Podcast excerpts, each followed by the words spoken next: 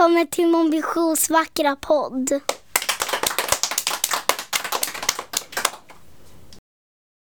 Kapitel 11. Dagarna gick och för varje dag kändes Miriams butik lite mer som hemma. Jag hade slutat fråga Mago om hennes pappa svarade på hennes brev, för innerst inne vill jag inte veta. Visst vore det bättre att bo i Sydafrika än att bo på barnhemmet, men allra helst hade jag velat. Nej, jag vågade inte ens tänka tanken. Både Issa och jag tyckte om att sitta i skyltfönstret mot gatan och titta ut, eller att hjälpa kunder som letade julklappar. Men allra roligast var att bara sitta och prata med Miriam. En eftermiddag när vi drack te berättade Miriam hur Niklasson hade dykt upp i Stockholm. Det var för snart ett år sedan, strax efter julafton. Lillehaj upptäckte honom först, sa Miriam och hällde upp kamomillte i min kopp. När hon såg att han satt och tiggde på centralstationen kom hon till mig. Men det är ju många som tigger på centralen, sa jag. Men vad var det för särskilt med Niklasson? Att Niklasson alltså är speciell ser man direkt, sa Miriam. Om man vet vad man ska titta efter. Jag tänkte på att Lillehaj hade sagt samma sak. Och Issa och jag hade ju också sett Niklasson med detsamma.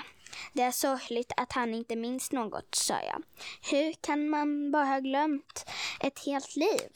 Miriam såg på mig länge, som om hon inte visste om hon borde berätta. Någon fick honom att glömma, sa hon till slut. Någon som var väldigt avundsjuk. Jag kände en hysning glida ut för ryggen, som om det stod någon bakom min stol. Fast det gjorde det inte, såklart. Men vem, sa jag? Vem kan vara så elak? Miriam hostade till och tog en klunk te. Ja. Nu bär han kostym och kallar sig direktör Vonstrump, sa hon. Men förr arbetar han för Niklasson. Jag bara gapade. Den lilla farbrorn med trollöronen, sa jag. Som leksakspalatset. Just han, sa Miriam. Allt Vonstrump äger han. Har han stulit från Niklasson och Niklasson minns det inte ens. Jag fattade verkligen ingenting. Men var Niklasson leksakshandlare förut, sa jag. Han såg ju till Mago att han jobbade på tak. Miriam drack ur det sista av sitt te och såg på Issa. Hon skakade på huvudet. Vi kan inte berätta för dig riktigt ännu, Stella, sa hon och log. Det är mycket viktigt att Niklasson själv får minnas vad som hände. Han skulle inte tro på det annars. Men det kan ju ta flera år innan han kommer på det. Miriam reste sig och började samla ihop koppar och fat.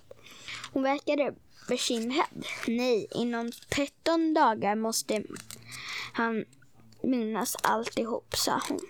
Annars vet jag inte hur det går. Vi pratade inte mer om Niklasson den dagen. Men jag tänkte på att det är så mycket att jag hade svårt att somna. Vem var den där elake lille Vonstrump egentligen? Varför var det så viktigt att Niklasson mindes själv? Och varför inom just 13 dagar? Alldeles innan jag somnade kom jag på att det var 13 dagar kvar till julafton. Men jag förstod fortfarande ingenting. Tack till alla trofasta lyssnare. Hej då!